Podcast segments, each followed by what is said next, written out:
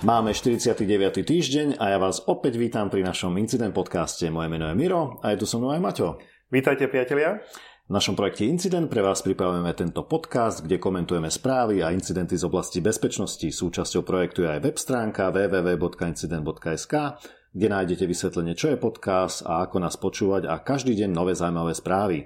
Tento projekt pre vás pripravuje spoločnosť MSEC, dodávajúca bezpečnostné analýzy a školenia pre vašu firmu. Môžete tiež navštíviť našich sponzorov Intas, partner pre vašu sieťovú bezpečnosť, Noble, Noble vyšívané oblečenie pre Noble ľudí, ktoré nájdete na www.noble.sk a XL Pixel na štandardné kreatívne multimediálne štúdio. Ďakujeme za vaše názory a pripomienky, pomáhajú nám robiť tento projekt pre vás zaujímavým a zrozumiteľným. Píšte nám na našu e-mailovú adresu podcast.incident.sk No, takže začneme vždy, ako vždy, highlightom. E, vynecháme Speed News, to, je, to bude na začiatku. No a v správach z nášho webu začneme Znova máme tu takú správu o lacných čínskych hodinkách pre deti z GPS a z, dokonca z GSM E, modemom, alebo teda je tam e, mobilná časť, ktorá, ktorá dokáže komunikovať. No a nie sú veľmi teda bezpečné. Takže... Vaše deti môže sledovať e, nielen teda vy ako rodič, ale aj niekto ďalší. Áno, a to nie je veľmi si, áno. Budeme potom hovoriť ďalej o pokračujúcej takej kontraverznej akcii NSO Group versus Facebook. E, Áno. Vysvetlíme, vrátime sa troška do zadu a vysvetlíme, čo momentálne je. No, máme tu e, potom ransomware, to už je na konci roka skoro každý deň, ale v, tomto, v tejto správe je firma Prosegur a na tá je v pekných problémoch aj zákazníci tiež, takže budeme hovoriť prečo. No, v ďalšej správe sa budeme venovať e, Rich Communication Services. Je to niečo, čo by malo nahradiť SMS-ky, ale vysvetlíme si, že v čom môžu byť problémy. Áno, potom Europol zasiahol proti dodávateľovi takého malvéru, ktorým sa hovorí RED, alebo RED uh, Remote Access Tro- Tro- Trojan, takže budeme o tom hovoriť. No a nebude chýbať e, fail týždňa. Tentokrát sa budeme venovať ďalšiemu poskytovateľovi SMS služieb. Áno, no a v hlavných správach začneme hneď z ostra na základe rôznych informácií. Myslím, že to bolo zase na základe prístupu k... Tiež majú taký zákon, kde musíš... Kde vlastne, Prístup k informáciám. Áno, kde musia uvoľniť určité informácie štátne úrady, tak sa dozvedeli, že bol nejaký atak na nejakú nukleárnu, buď neviem, či to bola nejaká, by som povedal, elektráreň alebo nejaká firma, ktorá toto prevádzkuje, takže veľmi zaujímavé. Povenujeme sa zdrojom a tomu, čo vieme. Potom sa budeme venovať e, krypto menám, ale troška z iného pohľadu. Vysvetlíme si, prečo nie je vhodné ísť prednášať do Severnej Korei. Áno, áno, toto, je, toto rezonovalo. No, v ďalšej správe máme znova ransomware, ale tentokrát to bude Zase tajný report e, nejaký, ktorý hovorí o tom, že koľko firm bolo napadnutých, to je ďalej z Holandska, a tak už nie je veľmi tajný, lebo o ňom vieme. Takže povieme si, aké to zlé, aké to zlé s ransomwareom. No, Európske centrum pre monitorovanie drog a drogových závislostí e, vydalo správu v roku 2019. Je síce veľmi dlhá, ale zároveň aj zaujímavá, tak aspoň niečo si z nej povieme. Áno, má 260 strán, ale vyberieme také zaujímavé veci. Takže toto. No, potom Fortinet mal taký pekný fail, tak budeme hovoriť o tom, ako, ako nekryptovať pri, konek- pri prenašaní údajov, takže toto bolo zaujímavé. No a spoločnosť Jakým tým sme si spomínali viackrát, no. tak e, dnes si porozprávame o tom, ako padla až takmer na dno a teraz e, zase ako sa jej podarilo postaviť na nohy. Uvidíme, či sa jej podarilo, ale má nový, nové meno, takže o tom budeme tiež hovoriť. No a na záver vtipné správy a zaujímavosti, ako vždy. No, začneme highlightom. Ah, highlightom. Dneska mi to nejde. Speed News. Highlightom sme už začali. Takže Speed News máme. Minulý týždeň sme hovorili o tom, že Huawei spolu s ZT sa dostali na taký, by som povedal, ďalší blacklist, eh, konkrétne FCC, ktorý eh, vlastne im zakazuje sa teda dostať peniaze z takého fondu, ktorý slúži na rozvoj teda telekomunikačnej siete Spojených štátov. Skúsim ti pomôcť, je to no. vlastne Universal Service Fund, je to, no. ja som si ho nazval Fond na podporu mobility, lebo vlastne podporuje drobné firmy na to, aby mohli použiť tieto prostriedky na nákup technológií a sprístupnil vlastne mobilitu aj v štátoch alebo na územiach, kde tých zákazníkov bolo menej. Áno, takých menej komerčne zaujímavých. No a dnes, to je nová správa, pôvodne správa bola, že sa chystajú teda e, e, Huawei chce zažalovať FCC, že to je, nie, že to je neústavné a neviem čo. No a dnes už prišla správa teda, že aj zažalovali, takže chcú ro, e, súdnym rozhodnutím dosiahnuť to, aby mohli sa zúčastňovať, aby mohli dostať peniaze tieto firmy aj na nákup e, ich zariadení Huawei.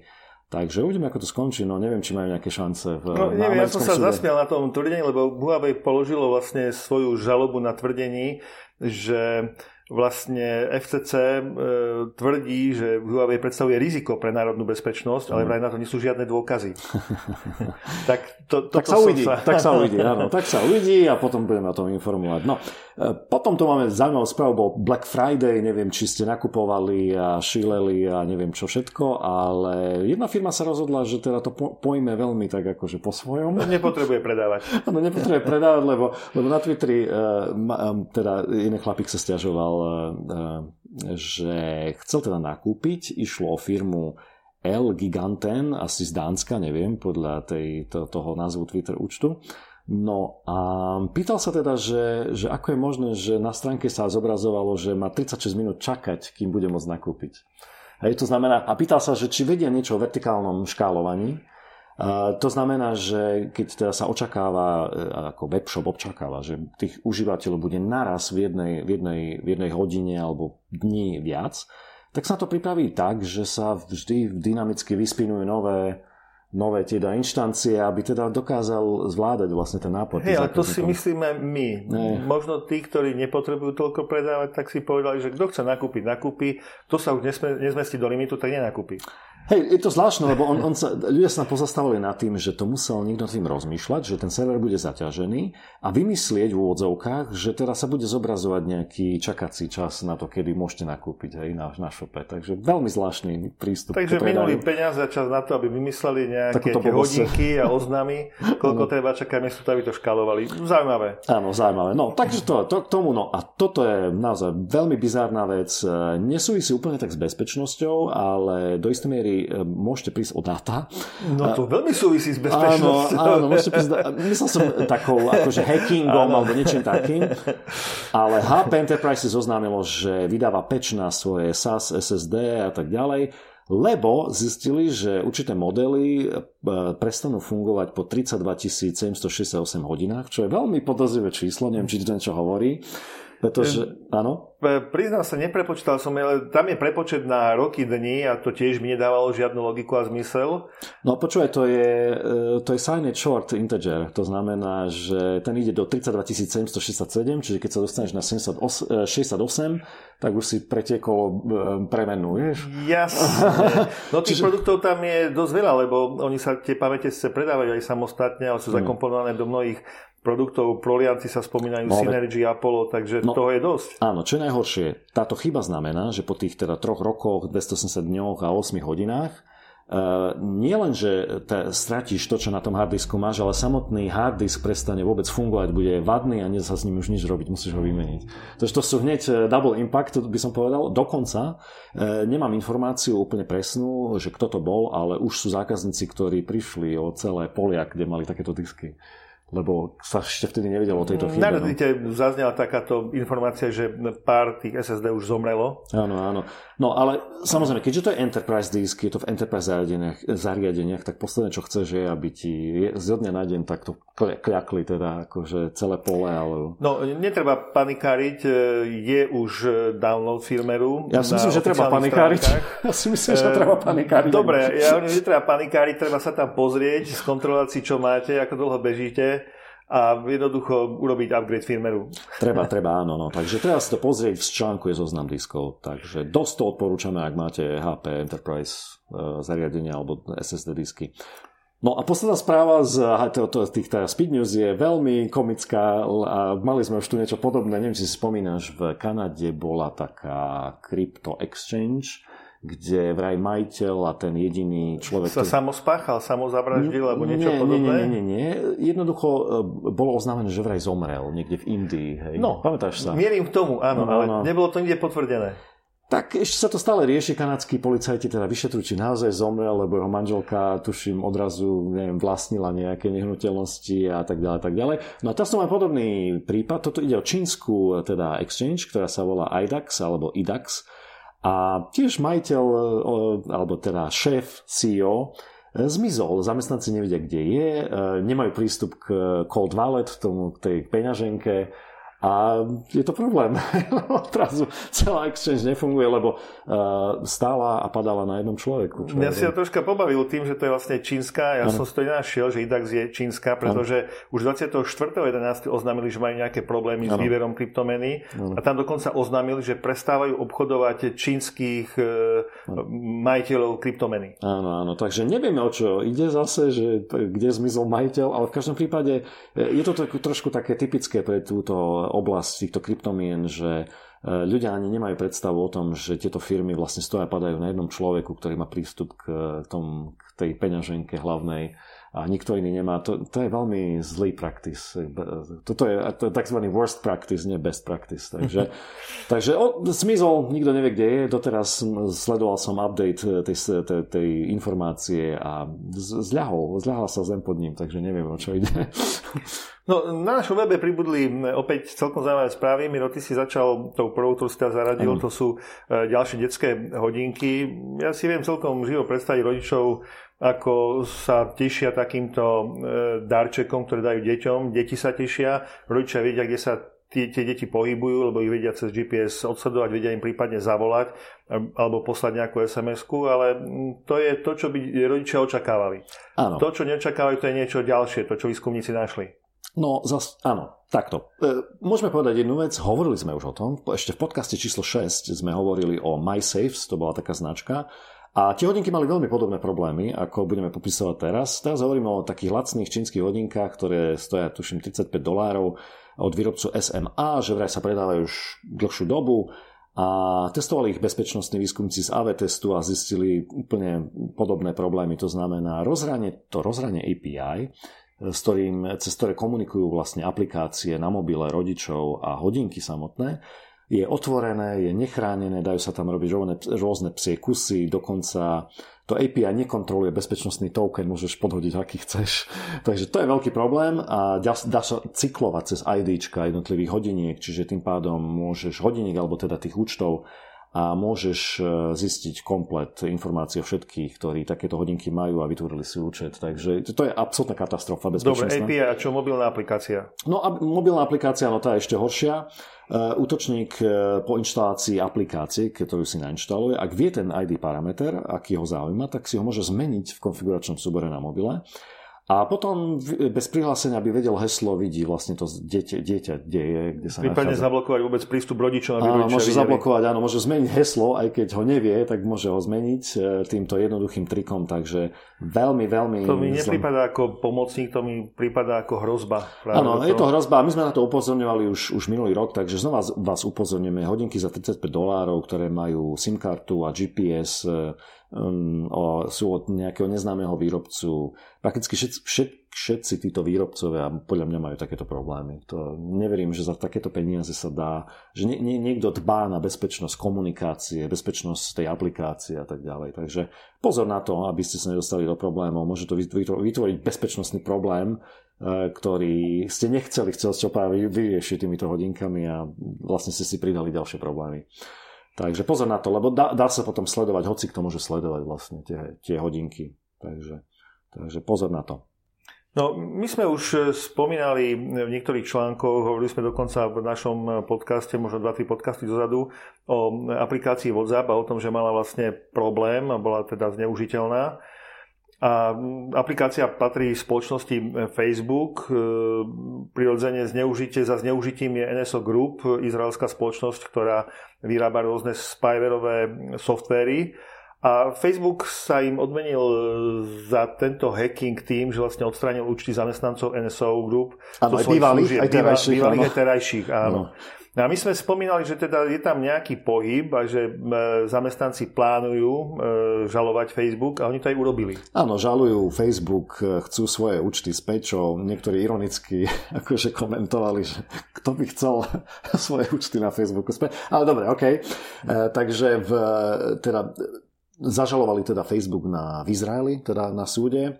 Uvidíme, ako to dopadne. No a tvrdia, že Facebook porušil svoje vlastné podmienky služby tým, že ich blokuje a tvrdia, že zneužili ich osobné údaje tým, že vlastne nazrel do tých profilov a zisťoval, kto pracoval. Či, či sú NSO, áno, áno. áno, alebo potom aké sú vzťahy možno medzi jednotlivými ľuďmi, rodina a tak ďalej. Lebo e, myslím, že tam boli informácie, že nie len zamestnanci, ale dokonca aj rodiny, príslušníci, manželky prišli o účty, e, ktoré Facebook e, zrušil. No a tvrdia, že teda Facebook tým zneužil osobné údaje a porušil izraelské zákony o ochrane údajov osobných. No a Facebook totiž keď tie účty im pozrušoval aj na Instagrame, aj na Facebooku, aj všade, aj na WhatsApp, tak tvrdil, že to bolo kvôli bezpečnosti, aby bolo zabránené ďalším útokom. Na otázku, že či ten útok z mája, ktorý, o ktorom sa bavili... Či bol z týchto účtov? Áno, či bol z tých účtov, ktoré tak na to už neodpovedal, samozrejme. Takže je to taký, ako anglicky sa hovorí, že to je taký pissing contest teraz, taká súťaž, že kto koho nahneva viac. Takže uvidíme, ako to dopadne a či sa vôbec, vôbec sa im podarí nejakým spôsobom vymôcť, aby im boli obnovené účty. No ale neviem, možno, že po tom e, čase, lebo to bude asi chvíľku trvať, kým sa to celé vyrieši, Možno za taký pol rok im to už nebude tak chýbať. Už je vôbec otázka, že či existuje vôbec nejaké právo na to, že človek musí mať, alebo môže mať účet na Facebooku. Hej. E, druhá vec je dobré, že už keď na tom Facebooku účet máš, tak sú nejaké pravidla jeho používania a či si ho zneužil alebo nezneužil. Takisto Facebook, ako si správne povedal, má svoje pravidla používania, tiež zrejme si nemôže robiť s účtami len tak nazerať a rušiť. Áno, ale st- st- stále, to, stále to súkromná firma a nečudoval by som sa, nečudoval som teda podmienky Facebooku, ale skoro v každá takáto služba má takú čarovnú klauzulu, kedy ťa môžu zrušiť za, za hoci čo bez, bez komentára, tak toto poviem. Hej. Jednoducho, keď sa rozhodnú ti zrušiť účet, tak môžu. A nemusia mať na to žiaden dôvod. Takže väčšinou sú, sú takéto podmienky, neviem, opravte ma, ak sa milím, ale väčšinou sú takéto jednostranné podmienky v takýchto službách uvedené, čiže oni chcú mať vždy posledné slovo. Takže myslím si, že toto je asi taký, by som povedal, zbytočný, skôr marketingový, neviem, taký, taká snaha možno si očistiť nejak to renomé. Pravda je, že samotná NSO Group povedala, že to je súkromná akcia ich ako zamestnancov a bývalých zamestnancov, že oni s tým nemajú nič spoločné ako stajska nejakého právneho, že oni nie sú súčasťou tohto sporu ako firma. Čiže len zamestnanci samotní žalujú Facebook. To je asi dôležité poznamenať. Áno. No. E, ďalší článok sa venuje mm, e, bezpečnostnej spoločnosti. E, opäť budeme hovoriť o ransomware, o útoku na bezpečnostnú spoločnosť. Je to veľká nadnárodná spoločnosť, ktorá zabezpečuje fyzickú bezpečnosť a technické zabezpečenie pre elektrárne, priemyselné podniky, nákupné centra. Áno. Pred dvoma rokmi odčlenil divíziu, ktorá vlastne poskytuje aj službu prevozu hotovosti, a teda strážnu službu. Áno. No a opäť mám, že včera, ale to je...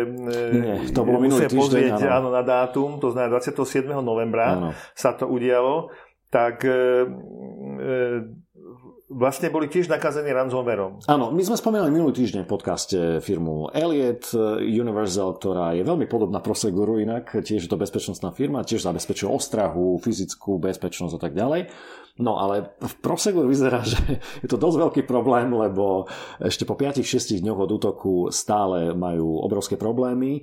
Čo je horšie, Prosegur podľa všetkého eh, prevádzkuje pre, pre firmy a dokonca si aj občanov eh, alarmy a keďže bola zasiahnutá ich telekomunikačná časť a tá je teraz podľa všetko dole, tak tie alarmy nefungujú, nehlásia, nikto nereaguje na tie alarmy, čiže toto je veľmi vážna vec. No a čo povedať ešte? Prosegur veľmi, tak komentujú to, teda stále, že na tom pracujú a tak ďalej. Tvrdia, snažia sa teda o taký damage control, že vraj už to nahadzujú a tak ďalej ale Twitter je plný nahnevaných zákazníkov, ktorým nefungujú alarmy, e, ktorým nefungujú služby, je prevoz peňazí, že vraj nefunguje. To je zaujímavá vec. Oni pred dvoma rokmi odčlenili tú divíziu. Som si skoro istý, že IT zostalo to isté. To znamená, že ste ju odčlenili nejak, by som povedal, právne, ale pochybujem o tom, že tá časť firmy, ktorá má na starosti prevoz hotovosti, že si vytvorila vlastné IT. Pochybujem. Hej, to, lebo aj tam má problém. No, čiže ide o, to, toto je presne ukážka toho, že ide o obrovský, obrovský problém.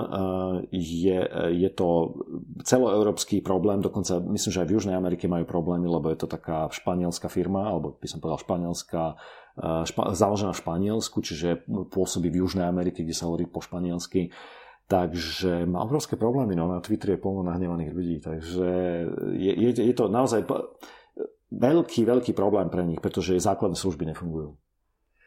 No, je predpoklad, že sa ten ransomware tam neobjavil z večera do rána, len tak zrazu. Je predpoklad, že tam bol nejaký útok, že v sieti už boli určite dávnejšie. Jasne. Ty sám si hodil na incident e, jeden obrázoček zo Šodanu, ktorý si našiel. A ten hovorí tiež e, veľa, je to výpovedná hodnota, že... Áno, ešte doteraz e, tá, nekontroloval som aktívne, ale Šodan ukazuje, že ešte pred pár dňami bol aktívny, alebo teda bol viditeľný boli viditeľné stroje ako Windows 7 s BlueKeep zraniteľnosťou nezapečovaná a povolením RDP, takže katastrofa. Sa nečudujem. Takže asi to nebolo veľmi ťažké dostať sa do vnútra siete. A to vnútra siete takisto zrejme, tá segmentácia medzi pobočkami v Európe asi nebola žiadna a tak ďalej. Takže Emoted alebo Trickbot vítaj a stiahni so sebou ransomware, kedy chceš. Áno, čiže oni sa tam museli pohybovať už dlhšie. No, takže toľko k tomu. Prosegur má naozaj ťažké problémy, nie je to jediná firma. Tento týždeň to bolo zase pár, pár ďalších firiem. No, e, poďme teraz na ďalšiu správu. A to je, mali sme takú správu o tom, možno ste počuli, existuje nový protokol alebo spôsob, ako pozerať správy, alebo také multimediálne aj, volá sa RCS, čo znamená Rich Communication Services. E, určite vám niečo hovorí SMS. SMS je štandard, ktorý tu sme mali od roku 92, kedy bola poslaná prvá, prvá SMS správa, myslím, že to bolo cez telefón Nokia.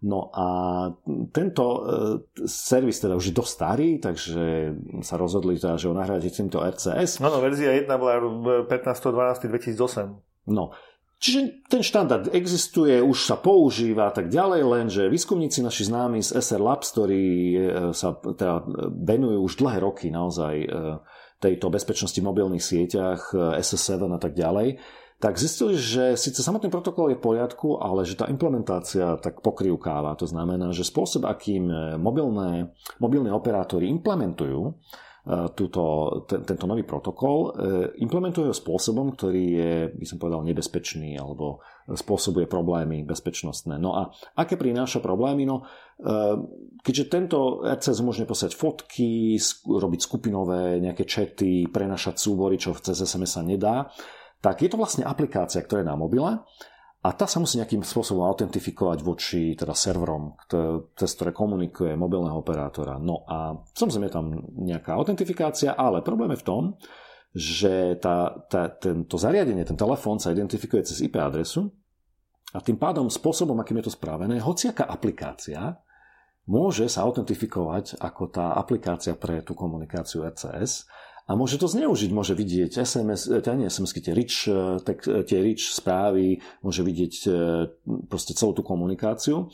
A takisto k hlasovým hovorom vraj je možné sa dostať takýmto spôsobom, zneužitím vlastne toho prístupu.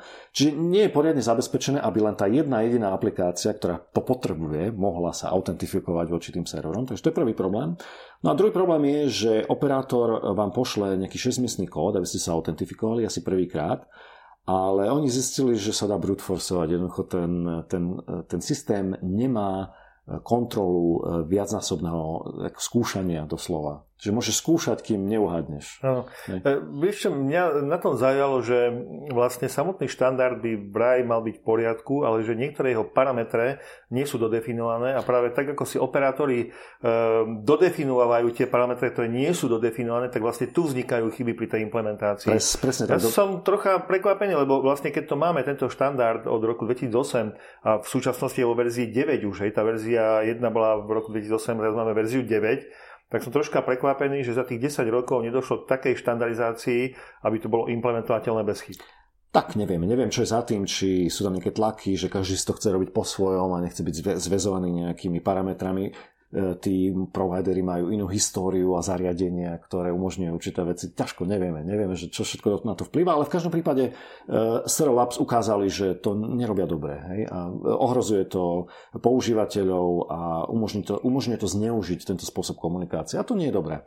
Hej, lebo jednoducho to nie je dobré. Vieme, že ako to končí, keď e, sa veci nechajú samospádom a neriešia sa, potom sú to úniky dát a tak ďalej. No, poďme teda k ďalšej správe, tá tiež veľmi zaujímavá.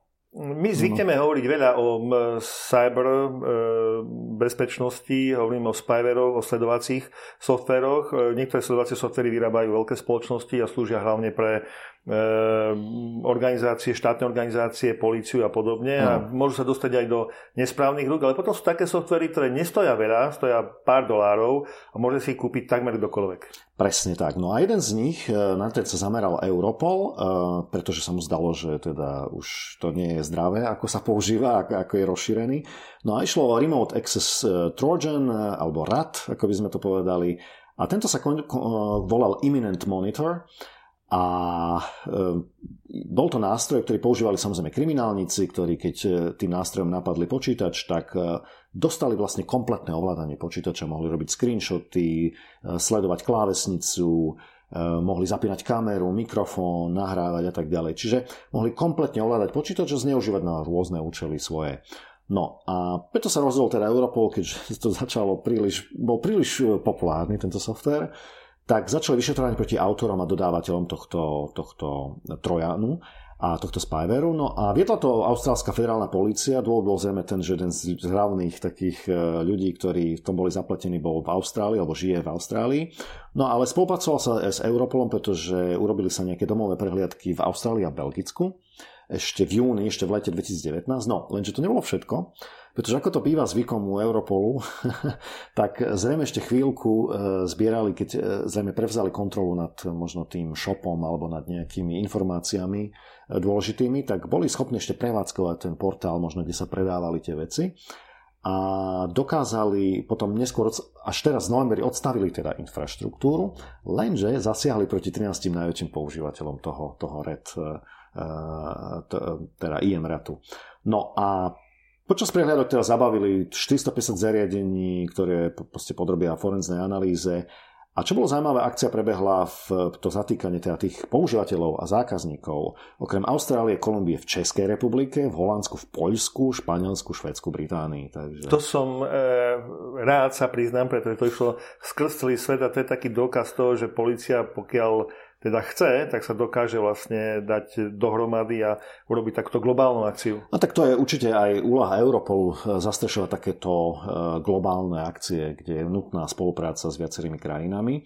No a treba ešte povedať, že také zaujímavé informácie, bolo to v nadpise, ale tento, to, tento uh, um, Trojan, myslím, stal nejakých 35 dolárov, myslím? E, počkej, 25 dolárov. 25, 25 dolárov. dolárov a 14 500 zákazníkov si ho kúpilo. Áno, za celú životnosť a v 124 krajinách našiel svojich zákazníkov. Takže vidíte, že takéto softvery sú populárne u takých menších kriminálnikov digitálnych, takže Europol teda zrušil tento, tento, tento software, jeho predaj a zatkol vlastne najväčších používateľov a tých, ktorí ho dodávali. Takže to je to. Podľa mňa zarobili príliš málo na to, koľko si dali námahy, koľko toho napredávali a zatkli po nejakých 300 tisíc dolároch. No, ne, tak nevieme, nevieme, že ako, ako to celé fungovalo. No, ale poďme na fail týždňa.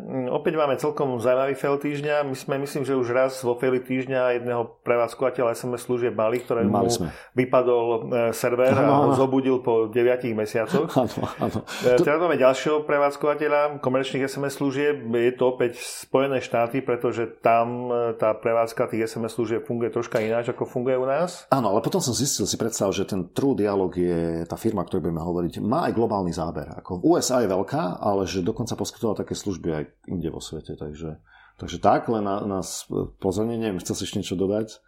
V podstate nie, už som ťa chcel vyzvať, aby si teda povedal, v čom je problém. No, povedzme, aký, posledne sme mali klasického, klasického takého subdodávateľa mobilných operátorov, ktorý pre nich manažoval vlastne posielanie SMS-ok, SMS-iek, ale táto firma je na komerčnom základe, to znamená, ak chcete cez SMS-ky informovať svojich zákazníkov o nejakých svojich službách, alebo univerzita chce informovať svojich študentov, že ja neviem, aktuálne, čo sa deje a tak ďalej, tak si môžete objednať presne takéto služby tejto firmy a tá vám za nejaké peniaze podľa počtu, ja neviem, tých sms za mesiac alebo máte nejaký predplatné, tak môžete rozosielať rôzne informácie, ktoré sú buď automaticky nejakým spôsobom generované, alebo ľudia na vyžiadanie si môžu vyžiadať informáciu cez SMS. No a táto firma, bohužiaľ, už asi tušíte, nechala databázu presne týchto sms zákazníkov všetkých e, úplne voľnú.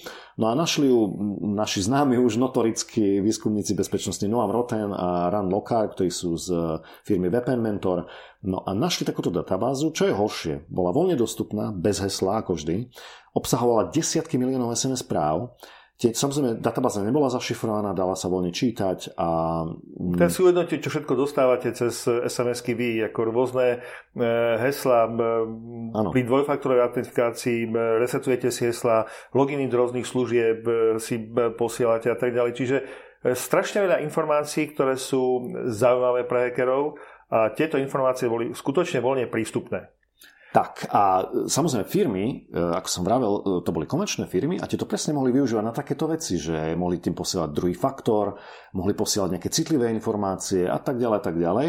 No a takže je to problém, keď za niekoľko rokov sú tam osobné údaje, rôzne... Ak, ak niekto mal prístup online k tejto databáze, ktorá bola stále naplňaná, a tam e, v reálnom čase prichádzali nejaké druhé faktory, tak to, to sa dalo zneužiť. Takže veľmi, veľmi veľký problém. No a preto, preto sme aj to vybrali do failu týždňa. No ešte na záver povedzme ďalšia vec, ktorá je problematická, je, že napriek pokusom TechCrunchu, ktorý o tom písal, tak nereagovali na otázky ohľadom tej databázy, aj keď ju stiahli. No ani to, že či budú kontaktovať postihnuté osoby zákazníkov, No, takže za to im dávame teda za tú nezabezpečenú databázu a chybajúcu komunikáciu udelujeme teda firme True Dialog, titul fail týždňa. Ja som mal takú ešte otázku, že na čo toľko e, tak dlho udržiavať e, tieto SMS-ky o svojej databáze, na čo vlastne vytvárať takú veľkú databázu, mať ju tam. Ak to poskytujú komerčne, dobre, nejaký ten retention možno pol roka na dokazovanie toho, že to bolo poslané, že to prišlo a tak ďalej, ale podľa mňa držať niekoľko rokov, niekoľko ročnú databázu je trocha nezmysel. Je, určite áno, čiže to je zase o tom, že dáta, ktoré nemáte, nemusíte chrániť. Hej. Čiže aj GDPR hovorí o minimalizácii dát, to znamená nezbierať zbytočne, neuchovávať dáta, ktoré vám aj tak nie sú nutné na, pre biznis. To znamená. A toto je myslím, že konkrétne príklad, kde naozaj mohli tie dáta premazávať potom pol roku alebo možno aj skôr. Takže... Fail týždňa právom udelený. Áno. Dobre, poďme, poďme na... na hlavné správy a poďme rovno do jadra problému. Áno. tak toto bola zaujímavá správa, ktorá je pôvodne z, tuším, z Telegrafu, ale ja som našiel, niekto ju postol na Reddite, pretože Telegraf má platenú, platené stránky.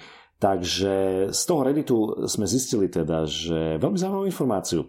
Eh, GCHQ, čo je obdoba uh, teda NSA v Spojených štátoch, tak v Británii majú GCHQ, čo je General Communication Headquarters. Áno, nejaké vládne spravodajské služby.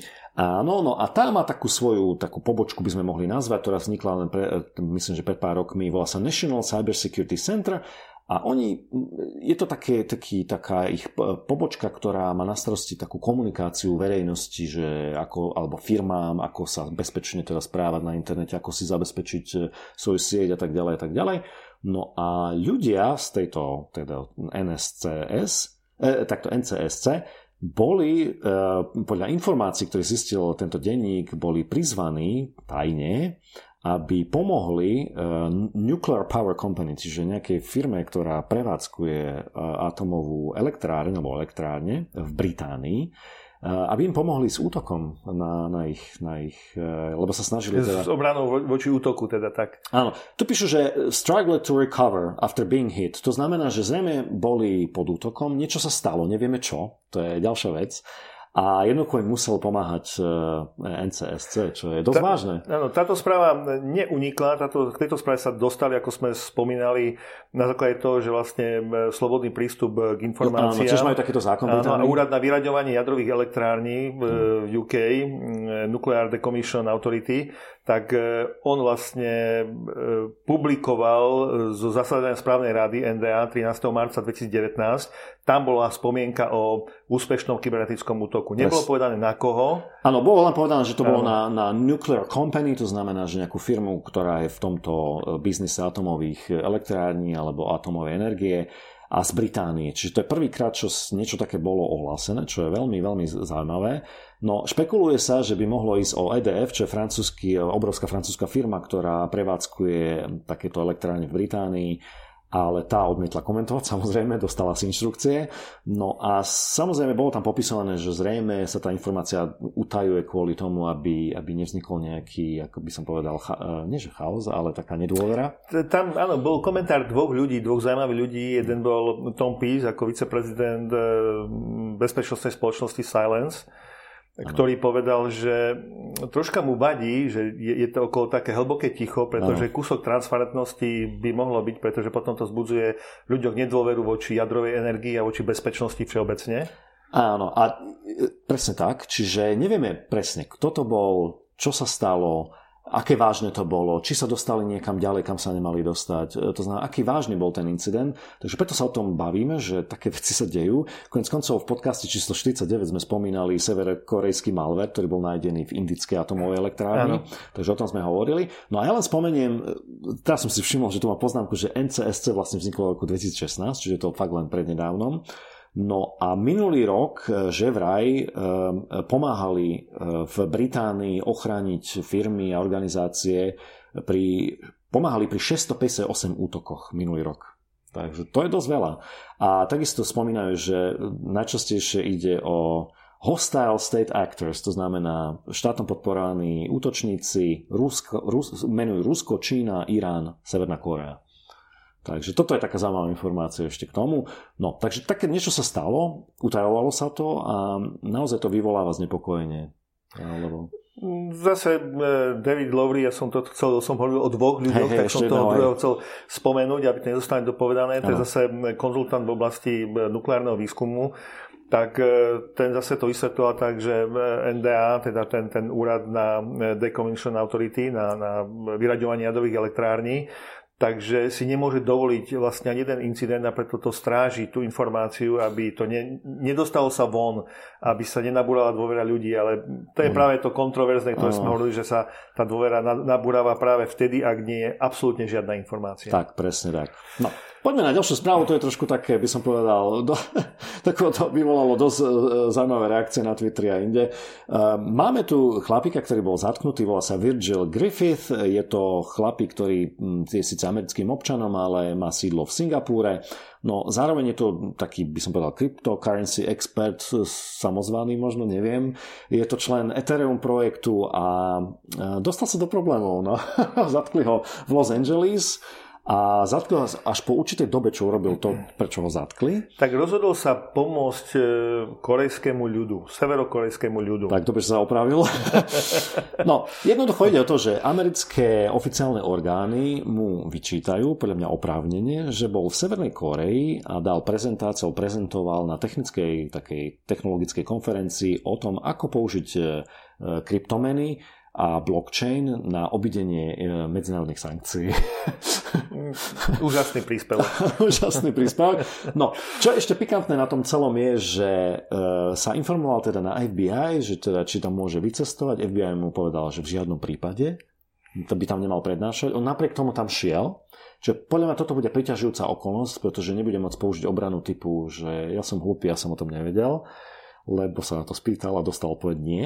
No, e, treba povedať, že tá, tá konferencia sa volala, bola v Pyongyangu a bola to taká Pyongyang Blockchain Cryptocurrency Conference, konala sa v apríli 2019 ešte, zaknutý bol teraz. No a... Ja mám ale poznať, že tam bola hm. ešte jedna konferencia v septembri 2018. Áno, áno, áno, áno. áno. A na, na tej nebol. Na tej nebol. Ja už by bol zatknutý, keby bol na tej prvej. No a čo tu treba povedať je, že no, samozrejme, proti Severnej Koreji sú sankcie aj od Spojených štátov, aj od medzinárodného spoločenstva. Vieme kvôli čomu. E, len vám pripomeniem, v podcaste číslo 37 sme hovorili o tajnej správe, ktorá už potom nebola tajná, UN ako United Nations, ktorá tvrdila, že vraj uh, tie cyber útoky aj na krypto exchange, aj iné, na banky a tak ďalej, vyniesli Severnej Koreji 2 miliardy dolárov na ich e, program rakiet a zbrojný program. Takže naozaj nebol dobrý nápad ísť na takúto konferenciu, radiť Severným Korejcom um, takéto veci.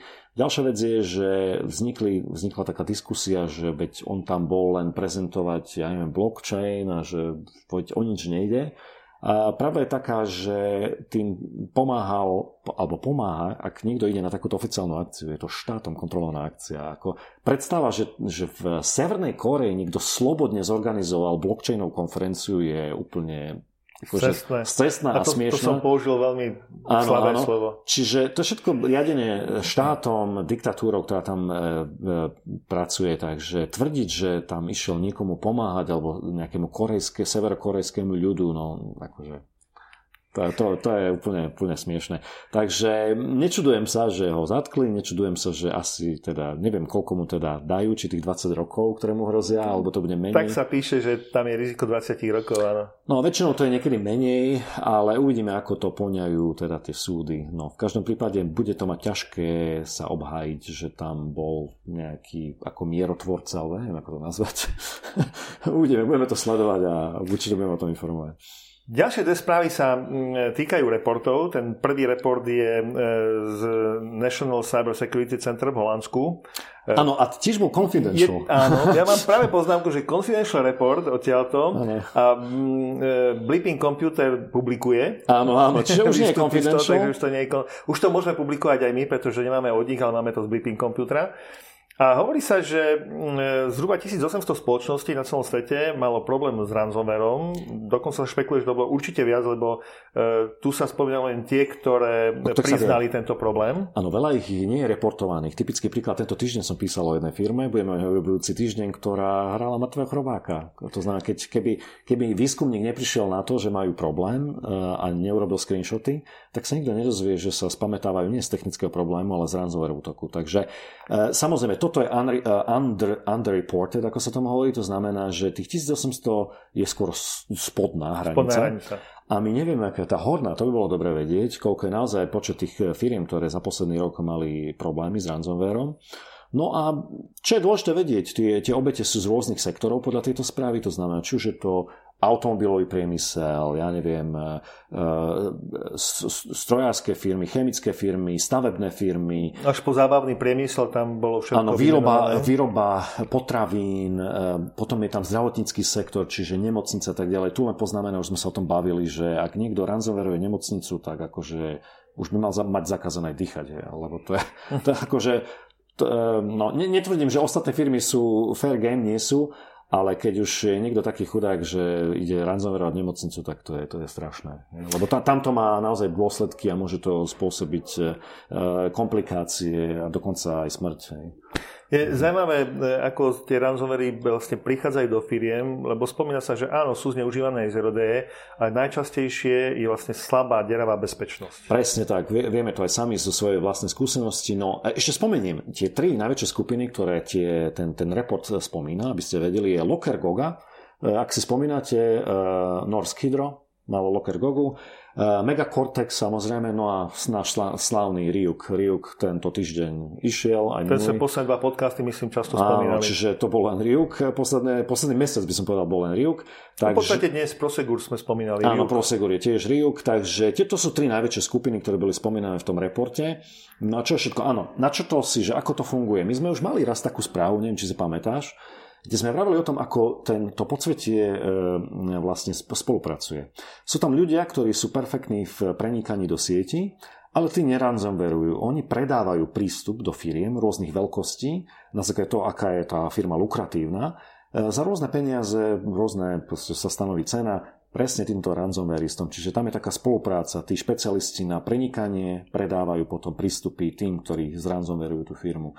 No a tie ceny sú rôzne, môžu ísť až do, sme vtedy spomínali, aj tu je spomínané 20 tisíc, 30 tisíc dolárov za prístup. Dokonca sa spomínali miliónové čiastky pri mm. napadnutí veľkých spoločností. Ano. E, k tomu, čo si hovoril, ešte pridám, že e, vlastne okrem toho, že je to dobre organizované, že sú takí, ktorí vlastne zautočerujú penetračné testy a zistujú, ako sa tam dostať, tieto prístupy potom predajú, tak okrem toho ešte dokonca dokážu vytiahnuť dáta von, odložiť, aby e, vlastne znásobili e, tú hodnotu toho útoku. Áno, aby mohli vydierať ešte viac, povedať, že my okrem toho, že sme vás ransomwareovali, máme vaše dáta a budeme ich uverejňovať, ak nám nezaplatíte. Takže snažia sa vytvoriť čo najväčší tlak, aby... Pretože oni investovali čas a peniaze, hej, ako vidíš, tí ransomware s tým sa platiť za ten prístup, ak si ho neprídu na neho sami, nejak ne, ne, ne, ak si ho ne, sami nejak ne, ne, nevytvoria. No a keďže, keď zaplatia nejakých, nejaké desiatky tisíc, tak sú to tie peniaze späť. Tam Takže... sa aj celkom spomína, to je tak asi nakoniec tá posledná veta, že kým bude dopyt doslova ano. a ten dopyt sú die diery v bezpečnosti, Áno. tak dovtedy vlastne budú aj útoky, ako nič sa nedá robiť. Určite áno, toto je teraz biznis, ktorý ide. No a poďme teraz na veľmi zaujímavú správu ináč. Je, inak je veľmi dlhá, ale nevadí. No na začiatok poviem tak, je to správa, ako si spomínala, European Monitoring Center for Drugs and Drug Addiction, EEMCDDA, je to veľmi dlhá skrátka, no ale čo ma prekvapilo, nemajú HTTPS. Keď napíšeš HTTPS, tak ťa to presmejú na HTTP, HTTP. Čo ma dosť prekvapilo na to, že to je pod európskou teda doménou Európa EU neviem, neviem o čo ide, prečo to takto je. A hlavne, keď si uvedomíš, že tam je tá, vlastne tá správa o drogách a tak ďalej, tak je to veľmi, veľmi zaujímavé, že nemajú vlastne HTTPS, nerozumiem tomu. No, ale poďme tej správe. No, lebo... Odpovedal by som na to tak, že zrejme sa neboja, že by niekto tú správu zmanipuloval a urobil ju ešte horšou, lebo ona je veľmi zlá. Áno, ale tu ide aj ochranu toho, kto ide na tú stránku, aby nebolo jasné, kam sa pozeral a tak ďalej. No, dobre, OK. Poďme na správu. Poďme na tú správu. Má 260 strán, je členená teda do troch e, veľkých kapitol, ktorým ešte sa dostaneme, ale na začiatku je ten taký executive summary. Priznám sa bez mučenia, aj ty e, sa priznávame, že nemali sme čas e, čítať celých 260 strán, ja som prešiel celú správu e, a zastavoval som sa na niektorých zaujímavých infografikách a takýchto veciach, ale v tej prvej executive časti má hneď prvá informácia, ktorá ma zaujala, teba sa spýtam, či si to všimol, že aký je odhadovaná hodnota obchodu s drogami v Európe. E, pomôžem ti v miliardách. Nevšimol som si a nebudem typovať. Typuj, typuj, typuj. Zo strany... 10? Nie zlý typ, ale trošku vyššie. Ešte. 15. Ešte, zdvojnásob. Ah, neverím, 30. 30 miliard. 30 miliard dolárov je, je za rok, za rok je odhadovaná a to je len odhadovaná, čiže zase to môže byť taká spodná hranica. A e, dám ti druhú otázku, či si všimol. E, oni spomínajú tzv. Organized Crime Groups, volajú to OCG v celom tomto, že koľko ich operuje v Európe podľa, podľa teba. Tam ti už nedám žiaden estimate. Tam som si to pozrel, no. ale, ale nepamätám si, nepamätám si... Dobre, poviem ti, 5000. 5000. 5000 organizovaných skupín, z toho, z tých 5000 tretina robí hlavne tie drogy, to znamená, lebo je to veľmi výnosné. A ešte z tých, tá tretina teda nerobí len drogy, ale robí aj inú trestnú činnosť, ktorú k tomu pridáva. Takže to sú také zaujímavé informácie, trošku šokujúce. Ja som pozeral na, ten, na, tú, na hlavne na tých 30 miliard a napríklad som si myslel, že to je chyba, ale potom keď som videl to rozpísanie podľa jednotlivých drog, eh, heroín, kokain a tak ďalej, to ešte tomu budeme hovoriť, tak eh, áno, je to 30 miliard. Mňa zase zaujalo, mm, nemal som veľa času, aby som to prešiel podrobne, tak som sa pristavil pri takých e, grafikách, ktoré no. hovorili o tom, že ako vyzerá black market, ako vyzerajú baby black marketu. A tam je veľmi pekne ukázané, že v roku, medzi rokom 2014 2015 sa normálne roztrhlo v rece e, s takými black market sajtami. Mm-hmm. Ale je zaujímavé, že mm, oni veľmi dlho nežijú. Väčšina tak. z nich žila len rok. Tak, Niektoré tak. boli také, že žili povedzme dva roky. House Lions napríklad, alebo Silk Road 2.0, Anarchia prípadne. Áno, niektoré boli vyložené pod, podvody alebo podfuky. Uh, hovorí sa tomu, uh, ako sa tomu hovorí, uh, Exit, uh, exit scam, áno. To znamená, že vznikli len kvôli tomu, aby nalákali predajcov a potom jednoducho odišli s tými uh, kryptomenami, ktoré boli uložené. Hej? Lebo áno, vlastne, áno, áno. vlastne ten obchod robí arbitra medzi nákupcom a predajcom a až keď sa obchod uskutoční, tak uh, vlastne ten, ten, tá, tá, ten dark web slúži ako taký arbiter, ktorý zadrží vlastne tú platbu a až keď dojde k dodávke, tak potom ju pre, prevedie vlastne dodávateľov. Čiže Keďže je tým arbitrom, tak vlastne drží všetky tie aktíva tých predajcov, no aj tých, ktorí nakupujú a tým pádom vlastne môže robiť takýto exit scam, jednoducho jeden deň povedať zavrieť všetko a zobrať všetky kryptomeny, ktoré tam sú na účtoch. Takže k tomu dochádza naozaj a je tam na tej strane, neviem, či si spomínal, 68-69, je presne časová os, kedy ktorý dark market, uh, dark market teda vznikol a E, kedy skončil a prečo. To znamená, či to bol áno, exit áno, scam, áno. alebo zavrela policia, alebo... To si to pozrite, je to veľmi, veľmi zaujímavé, na dvoch stranách pekný veľký, veľký plagát. No, e, čo ma ešte také zaujalo, áno, to, hovoril som o tom rozdelení, možno to by vás zaujímalo. E, ty ešte potom môžeš povedať, povedať o tom, ako sa modernizujú, hej, to povedz potom, dobre? Nezabudni na to, ja ti pripomeniem, ale chcem povedať, mám tu také len veľmi rýchlo.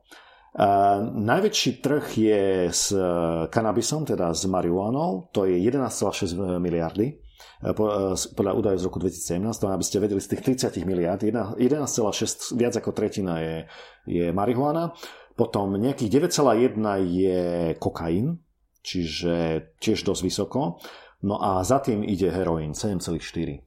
No a potom sú tam samozrejme ešte amfetamíny a potom, čo ma prekvapilo, Uh, new substances tomu hovoria, tuším tomu hovoria, áno, new substances, a tých je dokopy už 730. To sú všelijaké druhy uh, umelých... Uh, alebo teda Chemických látok, ktoré sa a... nestihnú dokonca ani dostať na nejaké tie zoznamy.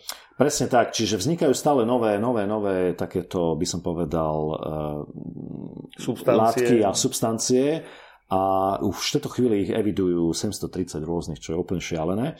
No a čo by som ešte povedal? Dobre, čiže skús povedať teda. Ja, tých... ja som sa začítal, e, lebo mal som tak čas asi na 5-6 strán, tak som len rýchlo prebehol, ma zaujímalo, že kde sa to vlastne posúva, kam sa vyvíja ten, ten trh, lebo doteraz, keď sme sa aj bavili s pár ľuďmi, tak väčšinou bolo tak, že áno, sú to nejaké e, dark weby, chodí sa na nich cez Tor, ale dnes Tor pomaličky e, ide do úzadia a v podstate sa ten biznis presúva do sociálnych sietí.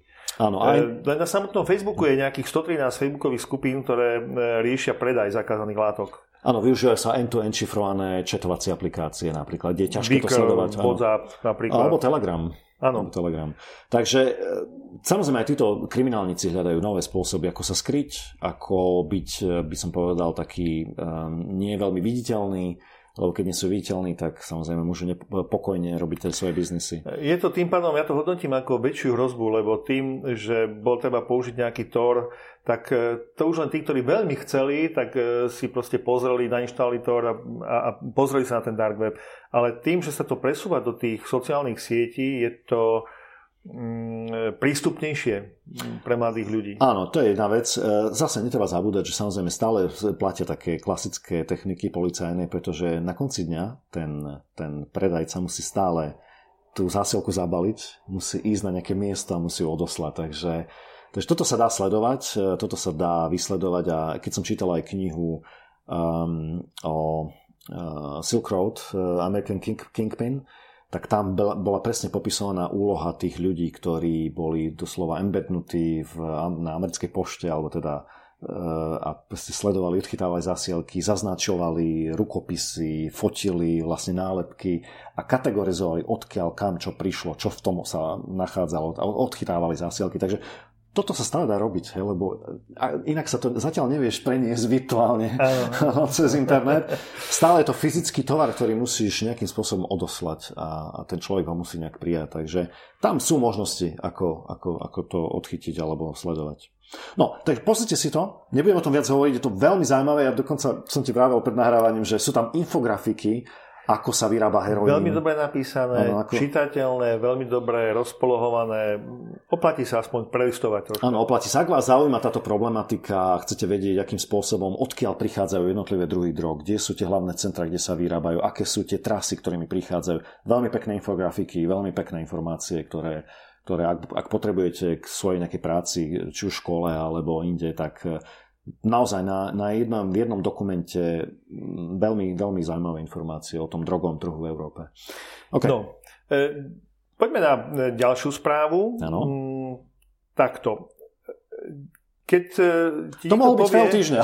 No áno, my sme troška o tom bavili. Keď ti niekto povie, že bezpečnostná firma, ktorá vyrába bezpečnostné produkty, mm. firewally, a šifrovací kľúč e, dá ako hardcoded, tu by chcel možno vysvetliť, čo znamená hardcoded. Áno, vysvetlíme celý XOR encryption a tak ďalej. Mám tu pripravené, že aby, aby sme vysvetlili, lebo... lebo nie tak to až... sme dvaja, áno, lebo správa je pre tých, kto vie, veľmi jednoduchá, ale kto nevie, tak sa oplatí popísať tieto dve veci. Áno, čiže povedzme, čo sa stalo, čiže v máji 2018 uh, e, Stefan Wiebuk, uh, ktorý je security researcherom SEC konzultu, našiel problém v šifrovaní, kde produkty Fortinetu komunikovali s cloudom, odosielali nejaké informácie, zistil, že tá enkrypcia nie je teda nejaká nezlomiteľná nie je ani taká, aká by mala byť. Spomeniem hneď na začiatok, aby sme sa zasmiali, náš s nami Matthew Green, keď zistil, čo sa deje, je to, e, je to profesor, ktorý učí na kryptografiu na e, John Hopkins University, tak jeho reakcia bola wait, what is this bullshit Fortinet? to som sa pobavil, keď som sa začal smiať. No a teraz o čo šlo? Teda oni používali, presne ako vravíš, na, na tú komunikáciu a na jej zabezpečenie nie je štandardne to, čo sa používa, ale jednoducho XOR encryption so statickým kľúčom. A teraz čo to znamená? Najprv sme sa asi, asi mali vysvetliť, čo je XOR. Hej? XOR, môžem začať, ak by som išiel niekde mimo, tak ma doplníš alebo mm. opravíš. E, XOR v podstate mm, e, je šifra štandardná, ktorá používa matematickú e, operáciu XOR. To znamená, že máte text v binárnej forme, máte šifrovací kľúč, použijete matematickú operáciu XOR, dostanete šifrovanú správu. Áno, a ešte vysvetlíme ten XOR, hej, samotný tú funkciu, lebo XOR šifrovanie musíš použiť kľúč, ale keď robíte obyčajný XOR, tak to znamená, že ak máte, ja neviem, pre, máme dve nejaké premenné A a B, jedna je 0, druhá je 0, tak XOR bude 0. Hej. Ak máme A1 a B je 1, zase XOR bude 0. To znamená, že, alebo false by sme mohli povedať. A true to je jedine vtedy, ak sú rozdielne. Ak je A a B rozdielne, to znamená A je 0, B je 1, tak e, to bude jednotka. Hej? Čiže veľmi jednoduchá, úplne primitívna, e, je veľmi používaná práve o tom, že stupidne jednoduchá, tak jak som to teraz popísal. No a aký rozdiel, keď robíš ten encryption, ktorý si to povedal, je presne sa robí tento XOR. Čiže si predstavte binárnu informáciu 100110, hej? To je informácia, ktorú chcete zašifrovať pod ňu dáte ten statický kľúč, ktorý sa opakuje a robíte XOR. To znamená, ak je 1 a 1, výsledok je 0, hej? A tu bude zašifrovaný, ten šifrovaný text bude 0. Ak je potom na sledujúcej rade je jednotka a nulka, tak to bude jednotka. Inak sa dá povedať, že pokiaľ máte plain text a máte zašifrovaný text, ano. tak spätne vlastne viete získať kľúč. Áno, a teraz sa povedať, prečo to viete urobiť? No, kvôli objavu z 9. storočia nášho letopočtu, kedy už vtedy poznali tzv. frekvenčnú analýzu. To znamená, keď si zoberiete jazyky ako angličtina, ja viem, arabčina, slovenčina, majú určitú frekvenciu písmen a slov. No a ten XOR bohužiaľ nenarúša túto frekvenciu. Čiže vy, keď urobíte XOR enkrypciu so statickým kľúčom, tak e, tá frekvencia zostane zachovaná a vy môžete, ak, ak viete, teda máte informáciu alebo odhadnete, že v akom jazyku je ten text zašifrovaný, tak môžete na základe prečnej frekvenčnej analýzy veľmi rýchlo priznať to, že čo je v tom texte a aký je kľúč. Áno, tu by som ten XOR neobviňoval, lebo XOR je vlastne výborné šifrovanie, pokiaľ sa použije... S, e, s one-time padom. Áno, No, lenže potom máte druhý problém, ako bezpečne uh, distribuovať ten one-time pad, uh, ktorý je, by mal byť uh, správne generovaný náhodne a tak ďalej, tak ďalej. Čiže vytvoríte si len jeden problém vyriešite, ale vyrobíte si druhý, hej. No, takže preto nejaký teda programátor sa rozhodol, že toto bude geniálny spôsob, ako šifrovať komunikáciu do cloudu. No a použil XOR encryption so statickým kľúčom, ktorý tuším niekto aj zatvítoval už pred pár dňami. No, ten statický kľúč bol rovno teda v zdrojáku Výskumníci zo SEC konzultu uh, uverejnili uh, teda tú informáciu, že ide o tento problém, ale neuverejnili kľúč. Lenže mám taký pocit, že niekto, myslím, že uverejnili dostatok dát zašifrovaných a niekto, tuším, to, to proste zistil z tých dát zo zašifrovaných dát, presne na základe frekvenčné. Pretože existuje plno e, rôznych toolov, skriptov, ktoré ti toto spravia. Takže nie je to nič, je to veľmi triviálne získať ten, ten, ten kľúč. Hej? Čiže ty potrebuješ len Eh, určitý objem komunikácie a potom robíš frekvenčnú analýzu, dostaneš sa k tomu statickému kľúču. No a čo bolo vtipné, vyzeralo to, že niekto len tak búchal po klávesnici, bolo to také niečo ako, že KLHJ, KLHJ a tak ďalej. Hej. Čiže bol, to nejaký, bol dlhý síce, no ale bohužiaľ e, veľmi ľahko sa dá získať. No a teraz, prečo je to problém? No problém je to kvôli tomu, že tento hardkodovaný kľúč bol použitý na zašifrovanie e, komunikácie medzi FortiGuard webfilter vlastn- je tam taká vlastnosť webfilter, kedy sa odosielajú e, brousované stránky do cloudu, aby sa zhodnotili, či nie sú malverové tie linky. Hej.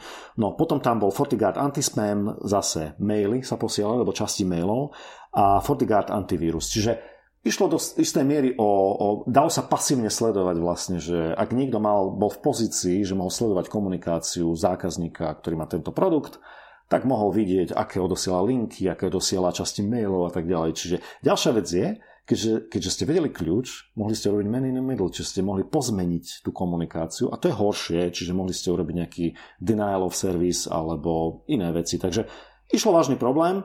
No a to, to je prvý problém, ano. veľký. Ktorý... Ešte poviem, že tento problém sa nachádzal v FortiOS 6.0.7 a nižších a vo Forti klientoch pre Windows 6.06 a Forti klient pre Mac 6.2.1 a nižšie.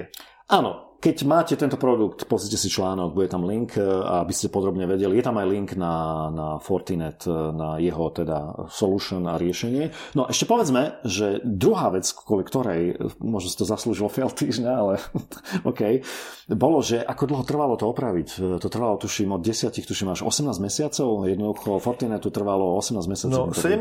mája 2018 bolo prvé oznámenie o probléme. Mm. Tak keď si zoberieš 17. mája, tak to máme vlastne teraz niekedy 25.11.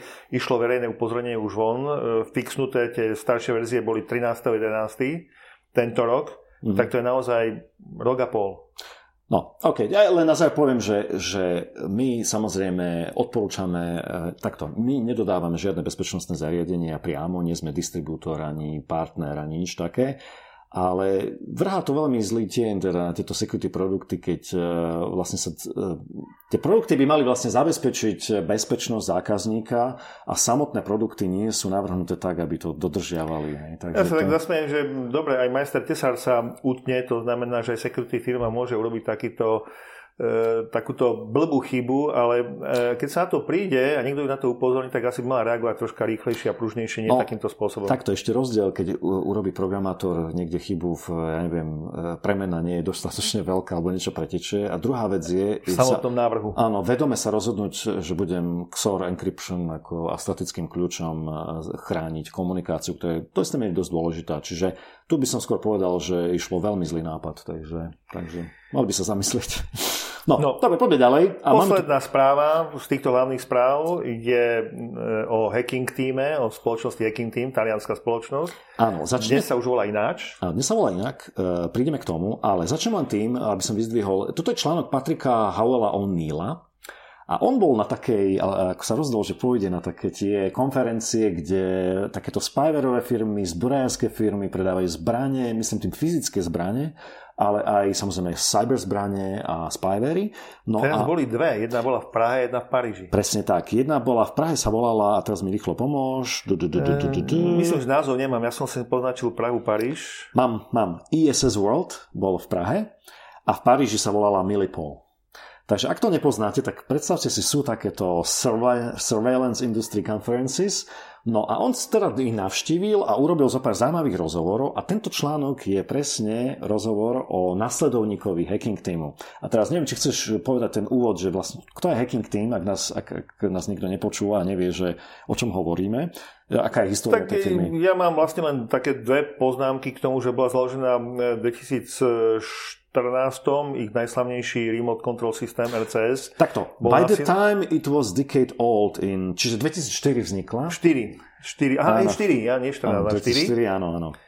A e, vtedy vlastne e, to vyšlo najavo, že predali svoje softvery aj diktatorským režimom Áno, to bola jedna vec, ktorá bola, bola jedna známa. vec, ktorá bola o nich známa. A potom v 2015 boli hacknutí, kde im uniklo zhruba 400 GB dát, zdrojáky, maily, faktúry, boli verejne publikované. Áno, e, prišlo sa na veľa zero dayov, ktoré si nakúpili a používali, ktorých sa nevedelo a tak ďalej. Bol to totálny disaster. E, ďalšia vec je, musíme spomenúť, že to, že to mal na, na, na tričku, alebo to vykonal Finnes Fisher, o ktorom sme už hovorili, takže to je ďalšia vec. No, čiže táto firma je dosť taká neslavne známa, hm, hovoríme v tom 2015 to bol pre nich dosť, dosť katastrofa, no ale teraz po 5 rokoch sa vracia späť na, na, na, na teda by som povedal, do biznisu a chce konkurovať izraelským firmám a iným. No a tento Patrick Howell O'Neill sa teda stretol s šéfom, ktorý sa volá Paolo Leci, a ten so zvyškami nejakých ľudí, ktorí zostali ešte a neodišli z Hacking Team, lebo odišli, dosť veľa ľudí odišlo a založilo si vlastné firmy alebo išli robiť niečo iné, tak sa snaží teda s tými ľuďmi, ktorých priviedol a ktorí tam zostali, e, sa snaží teda obnoviť e, zašlu slávu Hacking e, Teamu. On vlastne bol majiteľom spoločnosti In the Cyber a ten, tých ľudí z Hacking Teamu vlastne pričlenil do In the Cyber a celé to potom premenoval na Memento Labs. Tak, čiže firma sa teraz volá Memento Labs, predtým sa volala Hacking Team. No a s touto novou firmou Memento Labs teda chce pokračovať ďalej s tým softverom neslávne známym, ktorý sa volá RCS alebo Remote Control System. A na tej teda, mm, výstave alebo konferencii prezentovali viac produktov. Jeden sa volá Krite, a to, o, o ňom tvrdia také dosť superlatívy a bombastické veci. Tvrdia, že sa ním dá atakovať akýkoľvek androidový telefón a že nezanecháva žiadne, žiadne stopy. No, tak uvidíme. Uvidíme najbližšie, keď vidie Citizen Lab nejaký, nejaké, nejaký report, tak uvidíme, či naozaj nezanecháva. No a potom e, e, prezentovali teda vylepšenú verziu toho RCS, ktorú nazvali RCS X. E, no a to je ich taký flagship produkt, taký hlavný produkt a Tiež... O ňom sa hovorí, že vlastne neunikne, neunikne mu žiadna platforma, to znamená, je to jedno, čo to je za hmm. platforma a dokáže to byť manažované z jednej konzoly. Tak, čiže má to konzolu. E, tu spomenieme, aby ste mali predstavu, e, tento software sa dá použiť voči macOS, Linux, Android, iOS, BlackBerry. Hej, čiže naozaj majú implanty na všetky tieto, všetky tieto operačné systémy No a tento biznis, my o tom hovoríme, ten biznis rastie, ten záujem rôznych štátov, či už diktátorshipov rôznych, alebo demokratických je, je naozaj veľký. A jednoducho oni sa budú snažiť v tej veľkej konkurencii um, sa si nájsť svoje miesto. No. Aký majú slogan? Neviem, neviem, to som si... Hunting in the dark. Hunting in the dark, áno, no dobre, dobre. Čiže lovenie v tme, OK. No, t- Zaujímavá jedna poznámka ešte, lebo mm, Bill Marčák, ktorý bol vlastne, je momentálne výskumníkom na univerzite v Toronte, Um, On je myslím, že sú Citizen Lab. Citizen Lab, áno. A mm.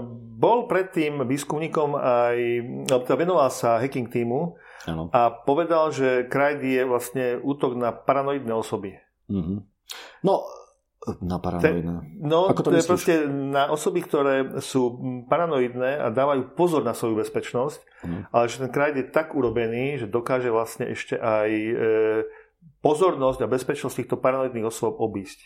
Áno, tak uvidíme. Uvidíme, či je to naozaj taký vynikajúci produkt, ak, to, ako tvrdia, že nenecháva teda žiadne stopy.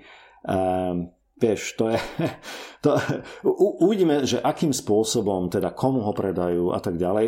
Čo je zaujímavé ešte v tom článku, čo by som sa vrátil, ale už ako poslednú vec, je, že um, bavili sa teda o tom, Patrick Howell sa opýtal, že teda ako chcete zabrániť tomu, aby aby teda neboli zneužívané tie vaše veľmi silné nástroje, ktoré sú naozaj populárne, nielen vaše, ale NSO Group a tak ďalej. E, to proste veľ, veľmi radi to používajú nielen voči kriminálnikom, ale aj voči iným ľuďom, ktorí, e, v, ktorí by nemali byť cieľení tak e, tvrdil niečo také, že no obmedzujeme počet licencií, lenže potom e, vlastne niekto sa tam vyjadril z tých presne výskumníkov, že no to je síce pekné, ale tá licencia sa dá znova použiť e, hoci koľkokrát, neskupočetne. Čo, to je jedno, že oni predajú len 5 licencií danej krajine, oni najprv sledujú 5 ľudí a potom sledujú ďalších 5 a tak ďalej a tak ďalej. Hej. Čiže nie je to nejaká, nejaká zábrana a stále tam je zostáva otázka, a ten článok ju kladie, že zrejme bude nutná nejaká regulácia, tak ako regulujeme atomové zbranie a iné zbranie a neviem, e, rôzne typy ničivých zbraní, ktoré spôsobujú ťažké zranenia,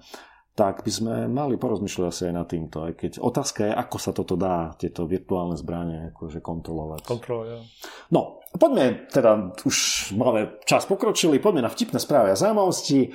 No a začneme takými veľmi ľahkými, e, dve veľmi podobné správy, e, kde samozrejme padol do modrých okien Windows nejakého panelu, ktorý niečo zobrazuje, ale vytvoril veľmi zaujímavé obrazy, neviem, či si to pamätáš. Jeden je, e, vznikol, zrejme počítač Windows bol používaný ako na generovanie pozadí v obchode Zara, kde je oblečenie. A vyzerá to veľmi zvláštne, tak, tak dystopicky, kde tie obleky vysia takto a za ním je tá modrá obrazovka Blue Screen of Death Windowsu. No a ten druhý je ešte krajší, Pretože tam je to nejak projektované na nejaké stĺpy zatočené. Alebo ako áno, to áno.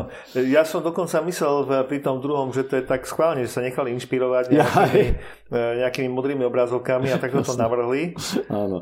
No, takže to si pozrite, linky budú v, v, teda, po, po, v poznámkach podcastu. No. Mňa, mne dokonca napadlo, že my sme hovorili o deke, hej, e, asi 3-4 podcasty dozadu. Áno. Ale to sa mi celkom páči, ja si viem predstaviť, že som mal také postelné prádlo. Ah, no, Inšpirácia pre trh. Možno, že to už niekto vyrábal, ale o tom nevieme. Tak keď nájdeme link, tak, tak vám dáme vedieť. No, šikovný je, pes. Áno, šikovný pes, ktorý vie, mohli by sme povedať, že lockpikovať. Veľmi zvláštne. Stačí ma to jazyk, tak si pustíte video, ako krásne vie otvoriť klietku. Najprv obliže hore, potom obliže dole. Ide mu to veľmi perfektne, ako keby si to cvičil, počúvaj. Pustil som to zopáka, to je úžasné. Toto. Je to úžasné, hej. No, potom, o, toto bolo strandovné, také, na Reddite, ak teda použite službu Reddit, tak tam sú takéto špecializované Reddity, teda také, také miesta, kde ľudia uverejňujú také chyby programátorov, také komické v web formulároch a tak ďalej. A tu jedna taká chyba je, neviem, či si všimol, čo je tam e, čudné? E, dobre, ano. je tam male, female, čiže muž, žena, venezuelčan. Áno, alebo Venezuela ako krajina. Venezuela hej? krajina. Áno. Ale ja som si potom pozrel tweety ďalej a tam jeden komentoval, že nič zvláštne, pretože napríklad e, Kanadiania e, nesmú uvádzať v niektorých e, formulároch muž-žena, čiže ano. gender, hej, ano. pohlavie. A tým pádom e, pre Kanaďanov tam máš akože muž, žena a Kanaďan. tak neviem. no, to, to som sa zasmial, najprv som to bral, že to je fakt chyba programátora, ale keď som si tie tweety pozrel nižšie, tak tam dole sú práve také ďalšie ukázky, ano. aj s vysvetlením. Ukážky, no, odpočujeme nižšie zrolovať, lebo je tam pár vtipných, som videl nejaké, v Holandsku nejaká váha tam mala nejaké, že, že ovocie, zelenina a Surinam. Tri tlačidla, nedávalo to zmysel, že prečo Surinam. Dobre, čiže, čiže ľudia tam uvádzajú príklady takých všelijakých, eh, by som povedal, karambolov programátorských, kedy tie dropdowny, v ktorých si máte vybrať, eh, majú veľmi vtipné, teda eh, tie combo boxy majú veľmi vtipné položky. Dobre, potom tu máme takú veľmi vtipnú vec. niekto sa teda rozhodol už po tých vtipkoch ktoré, a vtipoch, ktoré kolovali, že no ja teda vybudujem ten generátor. Generátor hesiel. Áno, ale vo veľštine. čiže to je Welsh Password generátor. Môžete ísť welshpassword.where'salice.info. Um, je tam veľmi pekná poznámka. Pozor, tí, ktorí krekujú hesla cez rôzne utility a grafické karty, majú aj veľský slovník, takže tieto hesla nie sú veľmi silné. no ale to veľmi vtipné, vytvára to také, z, z ozajstných veľských slov to vytvára vlastne heslo. No. Takže to... No, posledná vtipná správa, aj vtipné videjko. My sme hovorili o tom, ako bolo testované e, auto. Ano, Tesly. Tesly. Ano. E, také, také nové, ano. veľmi, veľmi zaujímavé, cyberpunkové by som povedal. No a Dan Milano e, dal krátke videjko o svojom bratovi, ktorý teda zo zemiakov, maslových zemiakov, teda vyrába takéto autičko z kaše. Áno, z kaše, z kaše, nie z takýchto, áno, mashed potato. Vyrobil Cybertruck. Vyrobil sa tak to ešte by nebolo také ako zvláštne, ale ešte vtipnejšie potom bolo ďalej to malo nasledovanie, lebo že na veľké, akože na veľa, veľa požiadaviek sme upravili Cybertruck, zobrali vlastne zrnko e, kukurice a rozbili ako keby rozbili okná na tom Cybertrucku. No a potom tam ešte vlastne dali omáčku naliali, takže to bolo celkom... Tak ste nezachytili, že e, to uvedenie toho Cybertrucku malo troška chybičku krásy, Áno, málo, že sa im podarilo rozmlatiť bezpečnostné okno, tak toto je taká troška E, úsmevná príhoda. Áno, aspoň video na, na, na, na koniec. Takže najbližšie, keď sa budete nudiť pri jedení a nebude vám chutiť, e, teda nebudú vám chutiť zemiaky ako kaša, tak môžete si niečo vytvoriť tak ako Modelovať. tento človek. Áno. no. Dobre priatelia, tak toto bola naša posledná správa. Majte sa všetci bezpečne a nezabudnite o týždeň sme tu zas s podcastom. Do počutia priatelia.